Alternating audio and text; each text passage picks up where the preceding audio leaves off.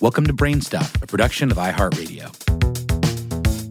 Hi, Brain Stuff. I'm Lauren Vogelbaum, and this is a classic Brain Stuff episode. This is actually a script that we wrote back when we were doing Brain Stuff videos, so I tried to adapt it to work without visuals. In this one, we get into the sticky science of whether being in love can actually be an addiction. Hey there, Brain Stuff. Lauren Vogelbaum here. Nicotine, chocolate, alcohol, opioids, work, gambling, sex, food.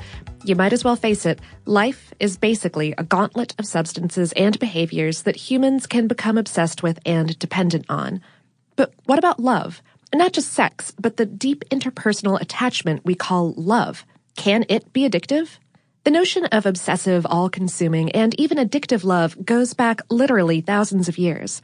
The ancient Greek poet Sappho wrote about watching her lover marry someone else, and she describes being seized with trembling, drenched in cold sweat, and feeling nearly dead. She might as well be describing opium withdrawals, or singing a verse of Addicted to Love.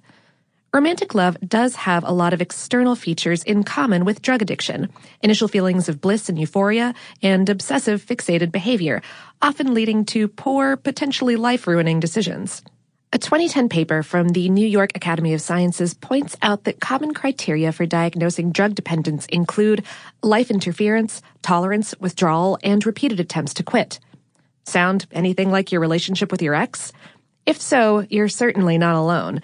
But is there any more measurable basis for thinking love can be considered an addiction in the brain? Actually, yes. Let's talk brain imaging. One way that addiction hijacks the human brain is by taking advantage of mammalian reward and motivation systems, like the mesolimbic dopamine system, which includes the ventral tegmental area and the nucleus accumbens. This is part of the nervous system that gives us internal rewards when we do something with an evolutionary benefit, like eating or having sex. Essentially, it's how the brain tells itself, hey, what you just did, do that again, and again, and again. Whether it's eating a nutritious meal or, unfortunately, snorting cocaine. Back in 2005, a study in the Journal of Neurophysiology used fMRI to look at the brains of test subjects who self reported that they were intensely in love with someone else.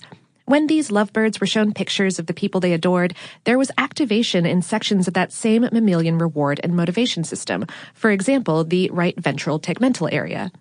But that's not all. A follow up study in 2010 looked at what happened to the brains of men and women who had been rejected, but reported that they were still deeply in love. It wasn't pretty. When heartbroken lovers were forced to look at pictures of their exes, there was elevated activity in our old friends, the ventral tegmental area and the nucleus accumbens. Researchers pointed out that the rejected lovers showed several neural correlates in common with the brain activity of cocaine addicts craving their drug. So, at the level of brain chemistry, romantic love can be kind of like substance addiction. But there are reasons why you might not want to refer to your latest crush as a full on addiction just yet. For example, the Diagnostic and Statistical Manual of Mental Disorders does not officially recognize love addiction. And while cravings for love can be devastating when they're unrequited or self destructive, they can also be deeply fulfilling in a way that no drug habit ever could be.